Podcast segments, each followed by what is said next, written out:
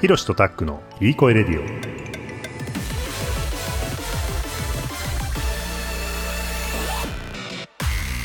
この番組はカナダに住む弟ひろしと東京に住む兄タックがリスナーの皆さんにいい声を届けようという番組です。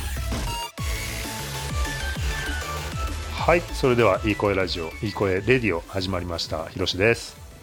タックです。よろしくお願いします。よろしくお願いします。第9回ですね。第9話ということになります。一応この回で、えーこのテーマ一旦締められればなと思うんですけども、うん。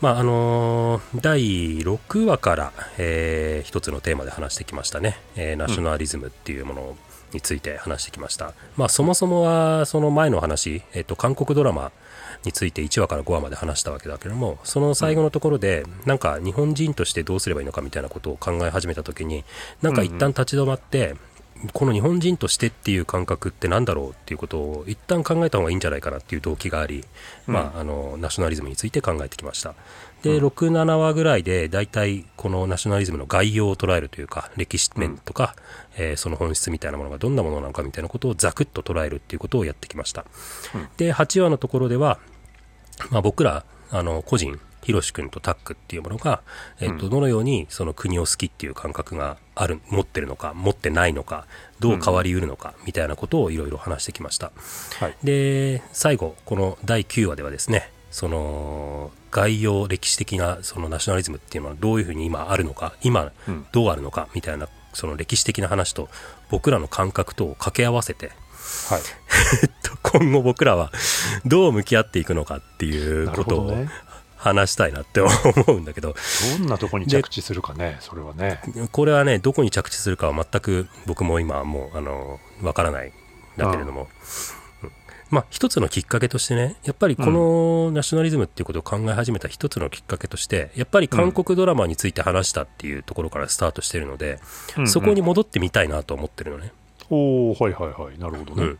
つまり、まあ、韓国ドラマが何が面白いのかなぜ面白いのかみたいなものを1234話ぐらいまでずっと話してきて、うんうん。で、えっと、5話でじゃあ日本人としてに日本としてうん。どうどうものづくりを今後していくかみたいなことをを考え始めたわけじゃない？うんうんでその時第5話の結論としてはいや日本人ってうん。なんかもうなんかあんまり日本っていうものを背負わないで個人が勝手に、うん。えっと、韓国がいいと思うなら韓国に行って、えっと勝手に行って勝手にものづくりをすればいいじゃないっていう結論になったんだよね。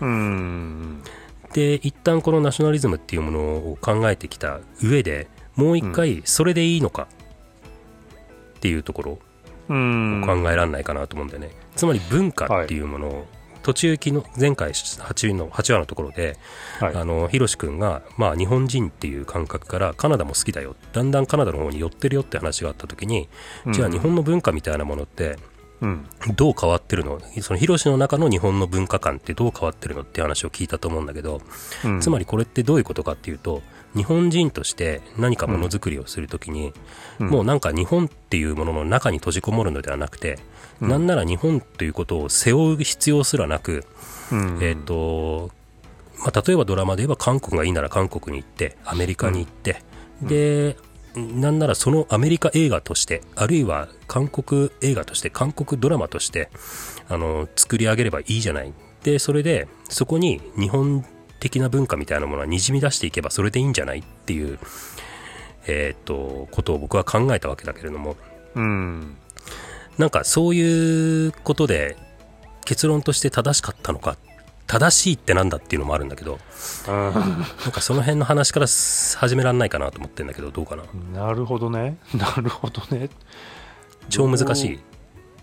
あーいやでもあーそのまずナショナリズムなんだろう。まあもちろんいい悪いではないんだけれどもうん。いい面悪い面があって悪い面が出なければそれはなんかすごくいいのかなって思うんだけど、うんどうしても悪い面がかなり、えー強く現実出ちゃってるっていうふうに思ったら、うん。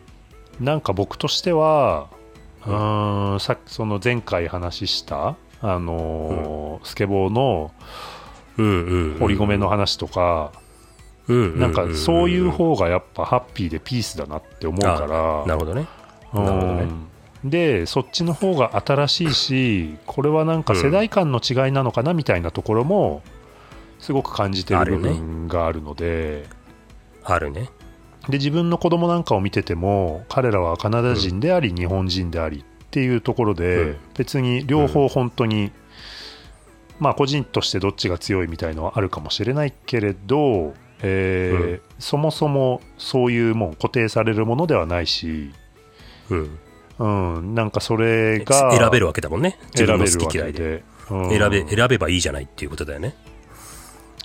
で例えばなんかちょっとアメリカの話をするとさ、うん。あのアメリカっていうのはもちろんあのいわゆるそのホワイトアングロサクソンプロテスタント、まあえーとうんヨーロッパから来たうん白人の人たちが建国して、えー彼らが圧倒的マジョリティだったんだけど、うん。それが間もなく彼らがマジョリティじゃなくなるんだよね。どんどんミックスしていってさ。うん。そうだね。うん。でそっちの方がうん。なんか人類全体で考えた時にもっともっとそうやって混ざっていく方がうん。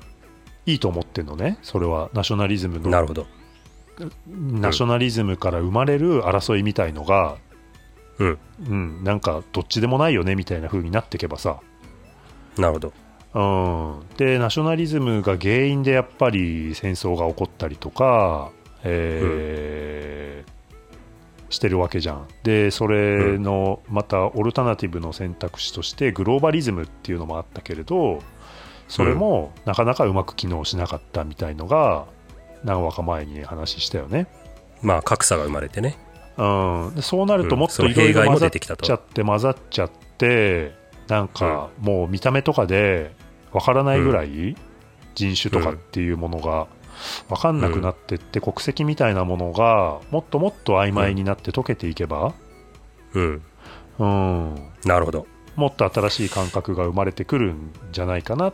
でそれはおそらくその堀米的などこの国の選手か分かりません。いやスケボーがただうまいから彼好きですみたいな。なるほど。そういうなんか新人類的な考え方なんじゃないかなって思ってるので。なるほどね。うん。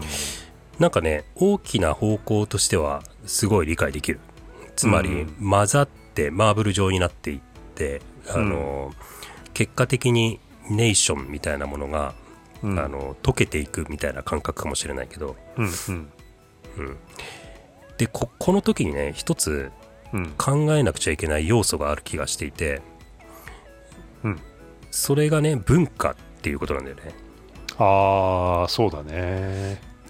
例えばさうん。モンゴルで遊牧民をやっている人の生き方みたいなことね、ああなるほど、うんうん、とかうーんそれはもちろんあのアメリカで、うん。えーっとのでなんかその自分であまり国の助けも得ずにえーっと、まあ例えばえーっと家畜を飼ってとか農場を経営して生きていくうん。とかね、そういううん。文化、うん。いろんな文化が世界中にはあるわけじゃん。うん。でこれをさそのネーションが溶けていく過程においてこの文化を薄めていくっていうことが正しいのかっていう気がするんだよね。そうか。確かにそこがいろいろ溶けて、全部うん。文化みたいなものの差異がなくなってって均質化していったらうん。それは果たしてまあたとえハッピーだったとしても豊かなのかみたいなところはなんかちょっと残っちゃう気がするな。そうそうそううん。で僕はここは逆に言うと、そうやって、えーっとネーションが混ざっていく過程において文化っていうのはやっぱりその人のアイデンティティみたいなところに深く関わっていると思うんだよね。うん、うんだからここは逆に尊重すべきポイントだと思う。文化。うん、ナショナリズム。つまりそうその人のえーっとつまりネーションっていうものの多様性を、えーっと尊重しながら混ざっていくっていうことが必要だと思うの。ああはいはいはい。はいはいはいはい。つまりそそれはそうだね。その人の生き方とか文化とかスタイルとかあるいは考え方とかイデオロギーとかね。うん。広めると。うん。なんかそういった生き方だから例えばユダヤ人とかね、うん。えー例えばモンゴル人とかね。例えばアメリカでもそのなんだろう。その元マジョリティの白人とかね。うん。あるいは黒人とかね。それぞれの文化とか、えースタイルとか生き方生き様みたいなものはうん混ざっていきながらも尊重すべきだと思うのね。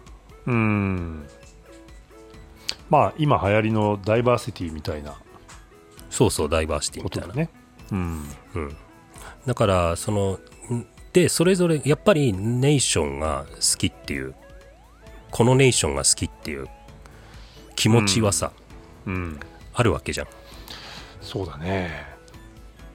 まあそれが薄まっていく人もいるわけじゃんヒロシみたいに。うん。でもそうではない人もいるわけだよね。いやー日本帰りたいなーとかっていう人もあまあ僕もちなみに年一ぐらいは帰りたいとは思ってる。もう3年ぐらい帰ってないけど。うんまあね帰れない状況だからね。うん。でもなんかそこってさいやさっき途中前回の話の途中でも出てきたけどそれって個人が選択できるっていうのはすごいあのハッピーな結論になりそうな気がしてさ。ああはいはい。つまりさ僕が今からいやモンゴルの遊牧民になりますって言ったらなれるわけだよね。うん。気持ち的にも、うん。そうだね。なんかそういうさその自分が選択できるあるいは複数持てるみたいうなん。上でそのネーションが混ざり合っていきうん。でしかもそれぞれの文化が尊重され守られうん。っていう世界が一番ハッピーな気がしたね。なんか。確かにね。いや文化はそれはもう分かんない。もうか感覚的にそれはいや守られるべきでしょうって思っちゃうね、別に理由どうこうなくいやなんかねそのうん。混ざって均質化していくっていうイメージがうん。ああのそのさっきヒロシが言ったようなねあの、うん。いろんなあの民族が混ざっていくっていうことはいいいいと思うのよ僕は、うんいいと思うのね方向として、うんただそれで均質化していっていいかっていうとそうじゃない気がするんだよね、混ざるけれども混ざらないポイントがあるっていう感じかな。そのルーツは持ちつつそう。大事にしつついろいろ他のところは選んで。そう。選べるっていう、うん。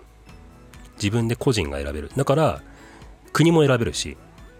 うん。でそれをカナダみたいに受け入れてほ自分の国が嫌になったら私私の国受け入れますよっていう国もあるわけで、うんうん。うん、そこにも行けるし。っていう、うん。だからつまりグローバリズムっていうかぜ世界が均質になってどこに行っても同じっていうことではない混ざり方を今後していけばいいんじゃないかなと思うんだよね。世界が。うん。うんそうね。僕は自分自身なんかそういうふうにあまあ日本の文化をみたいなところもな。でもどっかあんのかなそういうところ自分自身どうだろうねう。んまああるかもしんないしないかもしんないよね。まあそうだね何も言ってないねそれねうんあるかもしれないしないかもしれない、うんないかもしんないよね。いやでもさ、えっと、ある人もあるし、いるし、ない人もいるっていうことだよね。つまりね。ああそうだねそうだねうんうんうんううん。んで、ある人はあればいいし、ない人はなければいいんだよね。そうだね。つまり、結論どっちでもいいっていうね。どっちでもいい、うん。うん。とんでもないところに着地したな。どっちでもいい、うん。どっちでもいい気がするんだよね。あどっちも正解っていうかね。てか、どっちも尊重されるべきっていうか。ただ、自分はありませんって言って、うん、うん、ある人を否定するのは間違いってことかな。まあそうだね。逆もしかり、うん。逆もしかは私の文化が素晴らしい、うん。あなたの文化はそうじゃない。もうダメだよね、り。うん。もうダメだね。もうダメ、だからなんかその大きな流れの中でねうん。ナショナリズムの時代が終わると見せかけて、うん。えーグローバリズムとかあるいはうん。EU みたいな理想みたいなものが、うんナショナリズムのに変わるものとして出てきてうん。でもそこにもなやっぱり問題があってもう一回うんナショナリズムが回帰しているっていう今においてうん。やっぱりそのナショナリズムっていうものが気持ちとしてあるっていうことはうん。認めた上でうん。それが薄い人もあいるし濃い人もいるしうん。で、えっと、それはつまりナショナルの形っていうのは無数にあるしうん。それらを全て尊重して認め合いながら混ざっていくっていうのがいいんじゃないかっていうことなのかな、まあそういうことだろうね。あの完全になんかダイバーシティインクルージョンの話に落ち着いたなっちゃったね。気もするけどね。なっちゃったね。なっちゃったねそういうことだよね多分ね。おでもさ互いの違いを認め合いつつ仲間外れにせず尊重しつつ、一緒にやっていきましょう。いやあのねうん。つつまりそのさ最後に聞聞きたいのはそのどどうも最終的にさ国が好きっていう気持ちってさ、うんうん。必要だと思う？いらないものだと思う？いやなんかさいや僕はなくてもいけんだけどさうんやっぱそこにさわかんない。やっぱすがっちゃうというか頼るというかそのアイデンティティの話出たけどさ、うん。それがね自分が自分である理由みたいなところがさ絡んじゃったら否定できないじゃん。うん。うん。ただそれってじゃあそれが脅かされた時にどういう行動に出るかなって思ったらやっぱりちょっと危険な香りがしちゃうなとも思うね、うんうん要するに国が好きだから戦えるわけだし、うんうん。国が、まあそれで言うとうん。そうだよね。やっぱり今途中今のんお話すごい面白いと思って、うん。あのそういう気持ちがあるのはその通りじゃないと。でそれが脅かされたら危険なものになるわけじゃないっていう話の流れでいくとじゃあ,、うん。あのそういうナショナリズムっていう気持ちがあるのは OK と、うんうん。今後もある人はあるしまあない人もいるけど、うん。あるのは OK と。で脅かされたら危険なわけだから脅かしちゃダメだよねっていうことだよね。ああまあまあそうだね。そういうことだね、うん。その気持ちを大事にしてあげましょうっていうことだよね、そうそうそう。その他人がね。うんいやそうだよな。まああとはねその経済的なこととかさ。そうそうそう。うん。でやっぱさネーションってさその一番最初に言ったけど動員力になるんだよね。だからうん。なんか共同体として自分たちを守るっていうことができるんだよね。うん。その脅かされそうな時にうん。えっ、と自分たちを守る。つまり守らないと大変なことになるっていう状態なんだけど、うん。つまり例えばうーん強制労働させられて、えー危険なところで働かされて命が危険にさらされるとかね。そういう状態を守るっていうことができるんだよねネーション。うん。ネーション。としてネーションとして、うん。そういうよよえっとそういうあのーことはあっていいと思う。うんうん。うん、そういう使われ方っていうのはね。あっていいと思うんだよねまあだから否定すべきものでもないし。そうそう使えるもの、うん。使えるもの。なんか一個のね尺度みたいな、うん。うん、なんかアイテムというかそのオプションというか一個持ってるその考え方の一つ、うん。うん、としてナショナリズムっていうのはうん持ってていいし、まあ、それが複数あってもいいし、持ってなくてもいい、うん。うん。そしてその時の、えー状況に応じてうん。変えてもいいってことだよね。変えてもいい、うん。うん、うん。そうだね。まあそう思うね。じゃあ最後にうん。えーっと一応これを聞かないと閉まらないので聞くけどうん。日本のドラマはどうすればいいでしょうか？日本のドラマね。そうだよね。あーなんかいや今ねその外に出てけばいいみたいな、ね、前回はそういう結論だったじゃん、うん。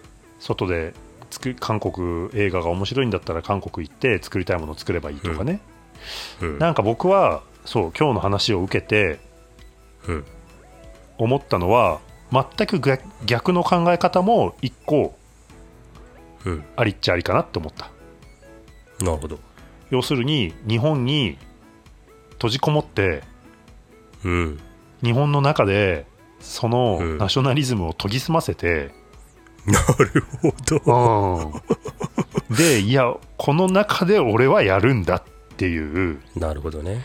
それはそれでなんか、こうちょっと危険の香りのするうん。すごい名作的なものがもしかしたら、なるほどね。うんだからナショそのナショナリズムを研ぎ澄ませる日本でっていうとなんかすごい右翼的な響きになってるけどそういうことじゃなくて そういうこととじゃなくててネーション、うん。日本のネーションっていうものを日本人としてのネーションっていうのを研ぎ澄ませるみたいなことね。あそれ面白いかもしれないけどね、それはそれでねうん。いやなんかさやっぱさに最後にさいやその話聞いて思ったんだけどさ日本のナショナリズムってさ、すごい特殊なのよ。なんかそんな気がするね。気をしてと思ったんだけど。やっぱさ単一言語だしさ日本語っていうね。で単一文化単一民族。まあ単一民族民族っていうといろいろアイヌとかさいろいろあるからうん。単一とも言えないんだけどまあほぼ同一の民族で。うん。で島国で。うん。でしかもさそのアメリカにさ長い間守ってもらってきてるわけじゃうんんつまり軍隊を一応も持たない認めない国であるっていうね、うんうん。つまり外に対してその力でもって守らな自分たちで守らなくても平和にやってきたっていう中で育ったナショナリズムなんだよね。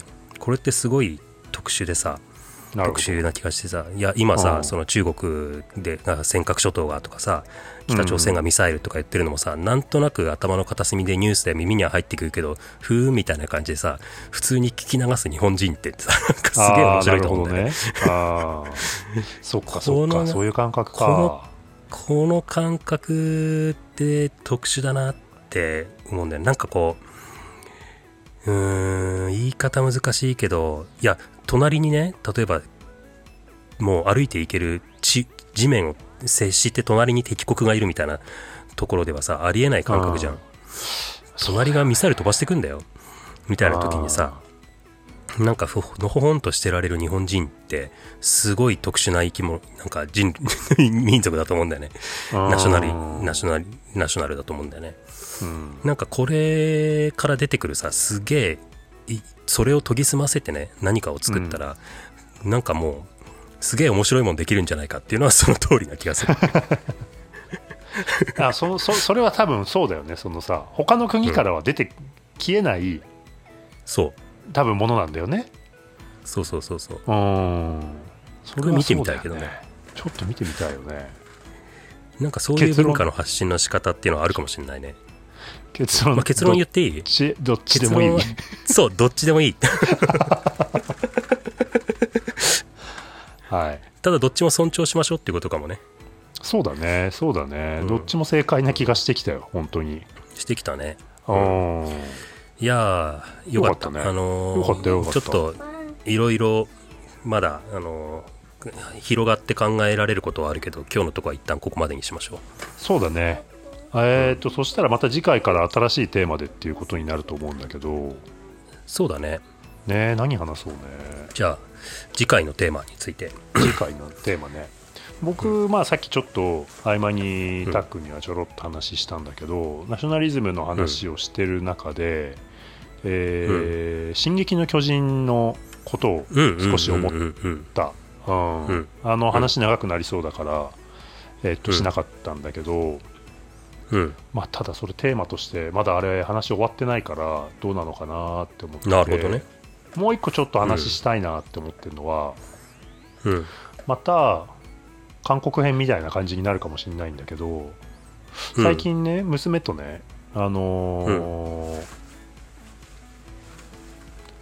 天気の子を見てはいはいはいはいはい。で面白いっていうから「君の名は」も一緒に見てこれ2回目だったんだけど、うん。で、えー誰だっけ？細田守じゃなくて監督。新海誠。新海誠。なんかデビューぐらいから結構見ててさ、うん。ああ作風変わっってきたなって思ったところがあってはいはいはい。それはねちょっと考えてみたいかなって思ったので。なるほどね。新海誠あたり行ってみますか。行ってみますかうん。すごい僕もねそれちょっと面白いと思ってるよ。なんかあのうん。天気の子だっけ最後にさうん。なんかの終わり方ってなんか面白かったよね。そのいやそうそう。まさにその天気のこのラストシーンがラストシーンというかその着地点が今までと変わってて、うあうん。なんか新海誠がまあ方向性が変わったのか考え方が変わったのか、何なんだろう。うんっていうのをちょっと一緒に考えてみたいかな、なるほどね。なんかまあちょっと予告しとくとさなんかその新海誠ってその世界と個人みたいなものをテーマにずっと映画をアニメ作ってきてさ、ずっとなんか個人を犠牲にして世界を守るみたいな話だったんだけど、うんうんうん。天気のこの最後でなんか結局世界はあのーの問題は解決しないけれども個人がハッピーになったっていうそういう結論だった気がするんでね。そうそう。今までと逆なんかあれが真逆でうん。結構大きな問題を投げられたなっていう感じがして、うん。そこに対してちょっと考えていくみたいのは面白いなと思ったね。うん。まあタイムリーだよね、うん。すごいさ気候変動の話とかともなんか絡むしさ。そう確かに確かに。うん。だしまあ2人ともね、うん。子育てしながらさやっててさ、うん。うん。うん。でやっぱりその子供たちが背負うじゃんいつも、うんうんうんうんうん。世界の命運をそうだね。背負わされちゃってるじゃん、うん。なんか僕ねあのグレタちゃんとかもなんかちょっとねなんかそうだね。お思い出したんだよね。うん。確かに。いやそれは面白いね。次回やるか。次回じゃあ新海誠を、うん。まあ、何話かにわたっうん。てやっていきましょうか、ちょっと気候変動も踏まえてそうだね。ああいいね、うん。ああいいね。うん。やってみよはい、う、うん、じゃあ第10話以降はちょっとそんな話をしていきたいと思います。お楽しみに。お楽しみに。はい、何かご意見あれば「ハッシュタグいい声」でお待ちしてます。はい。はい。じゃあまた会いましょう。ありがとうございました。おやすみなさい。た